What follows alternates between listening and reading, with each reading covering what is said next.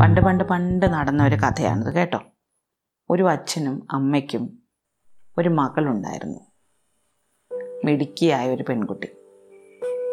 അവരവളെ വളരെ സ്നേഹത്തോടെ വളർത്തിക്കൊണ്ട് വരികയായിരുന്നു. പക്ഷേ ആ കുടുംബത്തിൽ ദുഃഖകരമായ ഒരു കാര്യം സംഭവിച്ചു. അസുഖം വന്ന് കുട്ടിയുടെ അമ്മ മരിച്ചുപോയി. അച്ഛന് ജോലിക്ക് പോകണം.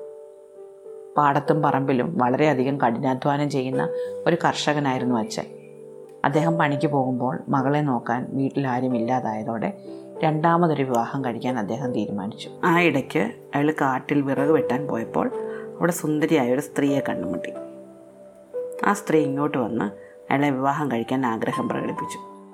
തന്റെ മകളെ നോക്കാൻ ഒരാളായല്ലോ എന്ന ചിന്തയിൽ അദ്ദേഹം അവരെ വീട്ടിലേക്ക് വിളിച്ചുകൊണ്ടുവരികയും വിവാഹം കഴിച്ച് കൂടെ താമസിപ്പിക്കുകയും ചെയ്തു. എന്നാൽ യഥാർത്ഥത്തിൽ ഈ സ്ത്രീ ഒരു ദുഷ്ടയായ മന്ത്രവാദിനിയായിരുന്നു.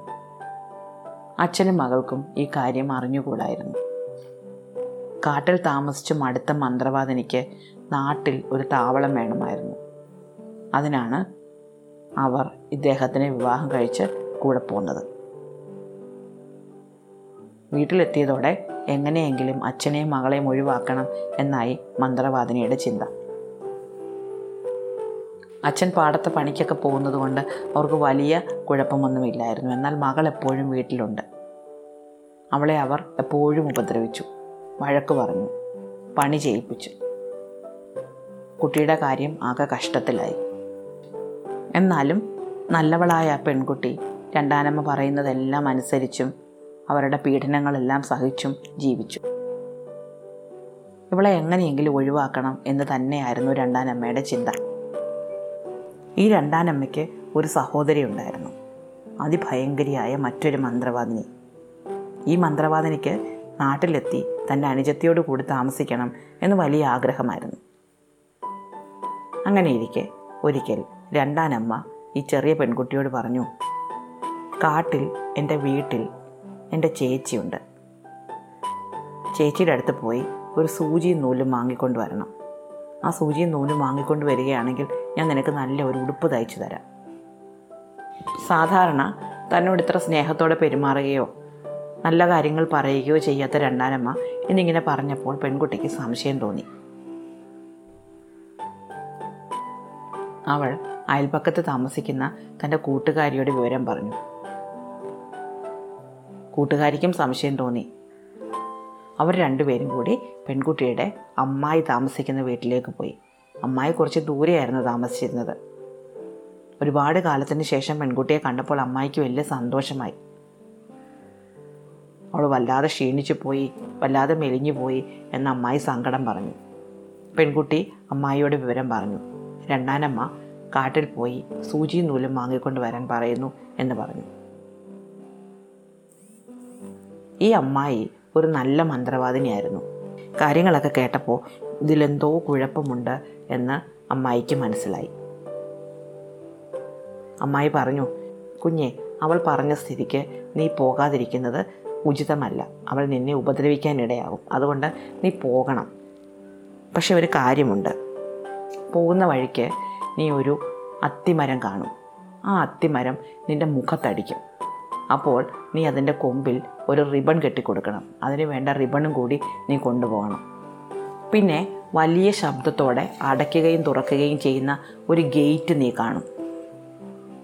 അതിന്റെ ശബ്ദം കുറയ്ക്കാൻ വേണ്ടി നീ അതിന് കുറച്ച് എണ്ണ ഇട്ട് കൊടുക്കണം. നിന്നെ കടിച്ച് കീറാൻ നായ്ക്കൾ വന്നാൽ നീ അവയ്ക്ക് കുറച്ച് ഇറച്ചി കഷ്ണങ്ങൾ ഇട്ട് കൊടുക്കണം. മാത്രമല്ല നിന്റെ കണ്ണ് കുത്തിപ്പൊട്ടിക്കാൻ പൂച്ചകൾ വന്നാൽ അവയ്ക്ക് നീ അരിയുണ്ടകളും ഇട്ട് കൊടുക്കണം. ഇവയ്ക്കൊക്കെ ആവശ്യമായ സാധനങ്ങൾ റിബണും എണ്ണയും മാംസത്തുണ്ടുകളും അരിയുണ്ടയും കൊണ്ട് വേണം നീ പോകാൻ. പെൺകുട്ടി സമ്മതിച്ചു. അവൾ വലിയ പോക്കറ്റുള്ള ഒരു ഉടുപ്പ് എടുത്തിട്ടു.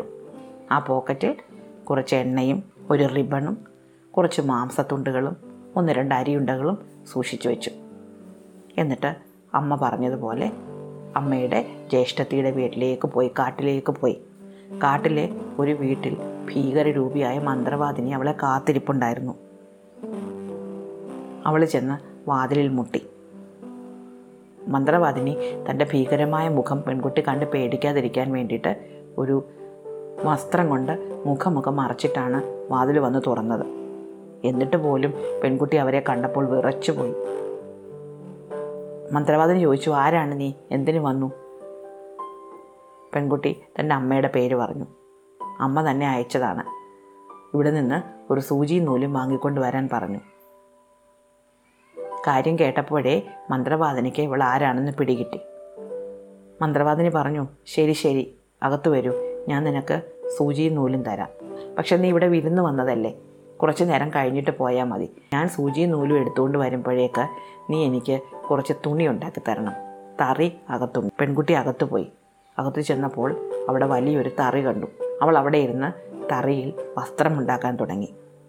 ഈ സമയത്ത് മന്ത്രവാദിനി പുറത്തിറങ്ങി തന്റെ പരിചാരികയെ വിളിച്ചു. എന്നിട്ട് പറഞ്ഞു എനിക്ക് നല്ലൊരു വിരുന്നൊത്തു വന്നിട്ടുണ്ട്. എനിക്ക് തിന്നാൻ ഒരു മനുഷ്യക്കുട്ടിയാണ്. നീ പോയി അവളെ വേവിക്കാൻ കുറച്ച് വെള്ളം ചൂടാക്കിയിടൂ ഞാൻ അവളെ വേവിച്ച് തിന്നട്ടെ. തറിയുടെ ശബ്ദത്തിനിടയിലും പെൺകുട്ടി ഇത് കേട്ടു. അവൾ ആകെപ്പാടെ പേടിച്ചു പോയി പരിചാരികയ്ക്ക് ഈ നിർദ്ദേശമൊക്കെ കൊടുത്തിട്ട് മന്ത്രവാദിനി കുളിക്കാനായി മുകളിലത്തെ നിലയിലേക്ക് പോയി. ഈ സമയത്ത് കൊച്ചു പെൺകുട്ടി ഓടിച്ചെന്ന് പരിചാരികയോട് പറഞ്ഞു അയ്യോ എന്നെ കൊല്ലരുതേ എന്നെ വേവിക്കാൻ വേണ്ടി വെള്ളം ചൂടാക്കരുതേ. അടുപ്പ് കത്തിക്കുന്നതിന് പകരം നിങ്ങൾ കുറച്ച് വെള്ളം അടുപ്പിലൊഴിക്കൂ അപ്പോൾ അടുപ്പ് പെട്ടെന്ന് കത്തില്ല. അതുവരെ എനിക്ക് ജീവിക്കാമല്ലോ. മാത്രമല്ല തന്റെ കയ്യിലിരുന്ന ഒരു കൈലേസ് അവൾ ആ പരിചാരികയ്ക്ക് സമ്മാനമായിട്ട് കൊടുക്കുകയും ചെയ്തു. ഇത്ര കാലവും തനിക്ക് ആരും ഒരു സമ്മാനം തന്നിട്ടില്ലല്ലോ എന്ന് പരിചാരിക ഓർത്തു. പെൺകുട്ടി വീണ്ടും ചെന്നിരുന്ന് നെയ്യാൻ തുടങ്ങി. മുകളിൽ നിന്ന് മന്ത്രവാദനെ വിളിച്ചു ചോദിച്ചു നീ നെയ്യുകയാണോ കുഞ്ഞെ? അവൾ പറഞ്ഞു അതെ അതെ നെയ്യുകയാണ്. മന്ത്രവാദിനി ചെവിയോർത്ത് നോക്കി. അതെ ശബ്ദം കേൾക്കാം തറിയുടെ ശബ്ദം. പെൺകുട്ടി നെയ്തുകൊണ്ട് പുറത്തേക്ക് നോക്കിയപ്പോൾ ജനലിനടുത്ത് ഒരു വലിയ പൂച്ച ഇരിക്കുന്നത് കണ്ടു. അവൾ ചോദിച്ചു പൂച്ചേ പൂച്ചേ എനിക്ക് രക്ഷപ്പെടാൻ വല്ല മാർഗവുമുണ്ടോ? പൂച്ച പറഞ്ഞു ഞാനൊരു വഴി പറഞ്ഞുതരാം. ഞാൻ നിനക്ക് ഒരു ചീപ്പും ടവലും തരാം. നീ ഇതും കൊണ്ട് ഓടിപ്പോയിക്കൊള്ളണം. ഇടയ്ക്കിടയ്ക്ക് നീ നിന്റെ ചെവി ഭൂമിയോട് ചേർത്ത് വെക്കണം. ഈ മന്ത്രവാദിനി ഓടി വരുന്ന ശബ്ദം നിനക്ക് കേൾക്കാൻ പറ്റും. അവരടുത്തെത്താറാവുമ്പോൾ നീ നിന്റെ കയ്യിലിരിക്കുന്ന ടവൽ താഴെ ഇടണം. അപ്പോൾ അതൊരു വലിയ നദിയായിട്ട് മാറും. അവൾ ആ നദി കടക്കാൻ സമയമെടുക്കും. ആ സമയത്ത് നീ ഓടണം. പിന്നെയും ചെവി ഭൂമിയോട് ചേർത്ത് വെക്കണം. മന്ത്രവാദിന് നിന്റെ പിന്നാലെ വരുന്നുണ്ടെന്ന് വീണ്ടും തോന്നിയാൽ നീ ആ ചീപ്പ് താഴെ ഇടണം. അതൊരു വലിയ കാടായി മാറിക്കൊള്ളും. ആ കാട് കടന്ന് അവൾ എത്തുമ്പോഴേക്കും നിനക്ക് രക്ഷപ്പെടാൻ പറ്റും. കൊച്ചു പെൺകുട്ടി ചീപ്പും ടവലും എടുത്ത് ഓടിപ്പോയി. പോകാൻ നേരം അവൾ പൂച്ചയ്ക്ക് രണ്ട് അരിയുണ്ടകൾ കൊടുത്തു. എന്തായാലും ചീപ്പും ടവലും കൊണ്ട് അവൾ വീടിന് പുറത്തിറങ്ങിയപ്പോഴേക്കും കുറേ നായ്ക്കൾ അവളെ കടിക്കാൻ ഓടിയെത്തി. എന്നാൽ അവൾ തന്റെ പോക്കറ്റിൽ നിന്ന് മാംസത്തുണ്ടുകളെടുത്ത് നായ്ക്കൾക്ക് കൊടുത്തു. എന്നിട്ട് പുറത്തേക്ക് ഓടിയിറങ്ങി. അപ്പോഴുണ്ട് ഗേറ്റ് അടയുന്നു. കറകറ ശബ്ദത്തോടെയാണ് ഗേറ്റ് അടയുന്നത്. അവൾ പോക്കറ്റിലിരുന്ന എണ്ണ എടുത്ത് ഗേറ്റിലിട്ടു. ആ ഗേറ്റ് അവൾക്ക് വേണ്ടി തുറക്കപ്പെട്ടു. ആ ഗേറ്റ് വഴി അവൾ പുറത്ത് പാതയിലേക്ക് ഇറങ്ങി അപ്പോഴുണ്ട് ഒരു വലിയ മരം. ഒരു അത്തിമരം അവളുടെ മുഖത്തടിക്കാൻ വന്നു. അവൾ തന്റെ പോക്കറ്റിൽ നിന്ന് റിബൺ എടുത്ത് ആ മരത്തിൽ കെട്ടി. എന്നിട്ട് വീണ്ടും മുന്നോട്ട് നടന്നു. മന്ത്രവാദിനി കുളിക്കുന്ന സമയം അത്രയും താഴെ തറിയുടെ ശബ്ദം കേൾക്കുന്നുണ്ടോ എന്ന് ശ്രദ്ധിക്കുന്നുണ്ടായിരുന്നു. കുളിയെല്ലാം കഴിഞ്ഞ് സുന്ദരിയായി അവർ താഴെ വന്ന് തറിയിരിക്കുന്ന മുറിയിലേക്ക് വന്നു. അപ്പോഴുണ്ട് പൂച്ച ഇരുന്ന് നെയ്യുന്നു. മന്ത്രവാദിനി ഒരു വടിയെടുത്ത് പൂച്ചയ്ക്കിട്ട് ഒരടി വെച്ചു കൊടുത്തു. പൂച്ചെ നിന്നോട് ഞാൻ പറഞ്ഞിട്ടില്ലേ ശത്രുക്കളുടെ കണ്ണ് മാന്തി പൊളിക്കണമെന്ന്. നീ എന്തുകൊണ്ട് അവളുടെ കണ്ണ് മാന്തി പൊളിച്ചില്ല? പൂച്ച പറഞ്ഞു അവളൊരു ശത്രുവായിട്ട് എനിക്ക് തോന്നിയില്ല. ഇത്ര കാലം ഞാൻ നിന്നെ സേവിച്ചിട്ട് നീ എനിക്ക് ഒന്നും തന്നിട്ടില്ല. അവളാണെങ്കിൽ എനിക്ക് രണ്ട് അരിയുണ്ട തന്നു. എന്നോട് സൗമ്യമായി സംസാരിച്ചു. മന്ത്രവാദിനിക്ക് ദേഷ്യം വന്നു. മന്ത്രവാദിനി വേഗം ജോലിക്കാരിയുടെ അടുത്ത് ചെന്നു. എത്ര കാലമായിട്ട് നീ എന്റെ കൂടെ നിൽക്കുകയാണ്? എന്നിട്ട് നീ ഇതുവരെ വെള്ളം ചൂടാക്കിയില്ലല്ലോ? അവളെ തടഞ്ഞില്ലല്ലോ? ജോലിക്കാരി പറഞ്ഞു ഞാൻ ഇത്ര കാലമായി ഇവിടെ നിൽക്കുന്നു. ഇത്രയും കാലമായിട്ട് ചീത്തവിളി അല്ലാതെ ഞാൻ മറ്റൊന്നും കേട്ടിട്ടില്ല. അവളാണെങ്കിൽ എന്നോട് നല്ല വാക്ക് സംസാരിച്ചു. സൗമ്യമായി സംസാരിച്ചു. മാത്രമല്ല എനിക്ക് ഒരു കൈലേസ് തരികയും ചെയ്തു. മന്ത്രവാദിനി പുറത്തിറങ്ങി നായ്ക്കളോട് ചോദിച്ചു എന്തുകൊണ്ട് നിങ്ങൾ അവളെ കടിച്ചു കീറിയില്ല? നായ്ക്കൾ പറഞ്ഞു നീ ഇന്നേ വരെ എച്ചിലല്ലാതെ മറ്റൊന്നും ഞങ്ങൾക്ക് തന്നിട്ടില്ലല്ലോ. നീ തിന്നുന്ന ഇറച്ചിയുടെ എല്ലും കഷ്ണങ്ങൾ മാത്രമേ നീ ഞങ്ങൾക്ക് തരാറുള്ളൂ. ഇത് അവൾ ഞങ്ങൾക്ക് മാംസത്തുണ്ടുകൾ തന്നു. മന്ത്രവാദിനി ഗേറ്റിനോട് ചോദിച്ചു നിന്നോട് ഞാൻ പറഞ്ഞിട്ടില്ലേ ശത്രുക്കൾക്ക് തുറന്നു കൊടുക്കരുതെന്ന്? ഗേറ്റ് പറഞ്ഞു എത്ര കാലമായിട്ട് എണ്ണയില്ലാതെ കരകര ശബ്ദത്തോടെ ഞങ്ങൾ കരയുന്നു. നീ ഇതുവരെ ഒന്ന് കേട്ടിട്ട് പോലും ഇല്ലല്ലോ. അവൾ ഞങ്ങൾക്ക് എണ്ണയിട്ട് തന്നു. മന്ത്രമാതിനി മരത്തിനോട് ചോദിച്ചു ഇവിടെ നിന്ന് ആരെങ്കിലും രക്ഷപ്പെട്ടു പോയാൽ അവരെ തടയണമെന്ന് നിന്നോട് പറഞ്ഞിട്ടുള്ളതല്ലേ? മരം പറഞ്ഞു നീ ഇതുവരെ എന്നോടൊരു നല്ല വാക്ക് പറഞ്ഞിട്ടില്ലല്ലോ. അവൾ എനിക്ക് ഒരു റിബൺ കെട്ടിത്തന്ന് എന്നെ അലങ്കരിച്ചു. മന്ത്രവാദിനി പെൺകുട്ടി പോയ വഴി നോക്കി ഓടാൻ തുടങ്ങി. പെൺകുട്ടി തന്റെ ചെവി ഭൂമിയോട് ചേർത്ത് വെച്ച് നോക്കി. മന്ത്രവാദിനി അടുത്തടുത്ത് വരുന്നത് അവൾക്ക് മനസ്സിലായി.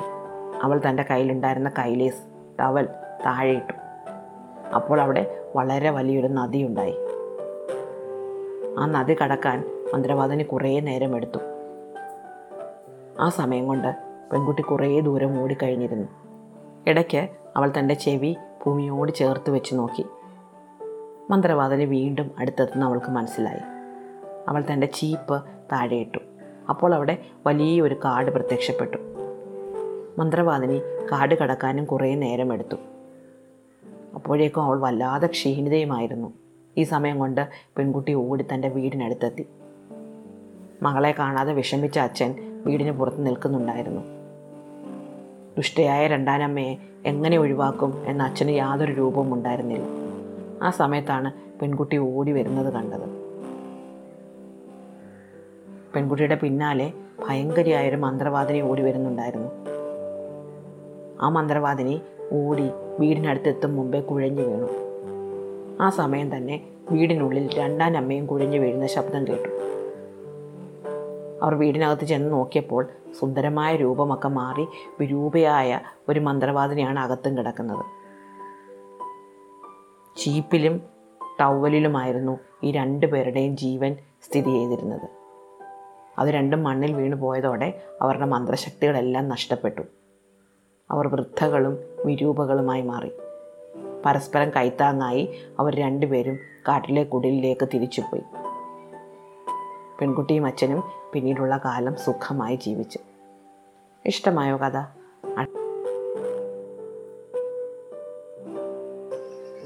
ഇന്ന് നമ്മുടെ നൂറാമത്തെ കഥയാണ് പറയാൻ പോകുന്നത്. പോഡ്കാസ്റ്റിങ്ങിനെ പറ്റി ഒന്നും അറിയാതെയാണ് ഞാനിത് തുടങ്ങിയത്. ഇങ്ങനെ കഥ പറഞ്ഞു തുടങ്ങിയപ്പോൾ അതിഷ്ടമായിട്ട് ഞാൻ ഒരു പോഡ്കാസ്റ്റിംഗ് കൂടെ തുടങ്ങി കൊച്ചു കൊച്ചു വർത്തമാനങ്ങൾ. രണ്ടും ഞാൻ വളരെ സന്തോഷത്തോടെ ആസ്വദിച്ച് ചെയ്യുന്നതാണ്. ഇത് എങ്ങനെയാണ് ആൾക്കാരിലെത്തുന്നതെന്നോ എങ്ങനെയാണ് ആൾക്കാർ എടുക്കുന്നതെന്നോ എനിക്ക്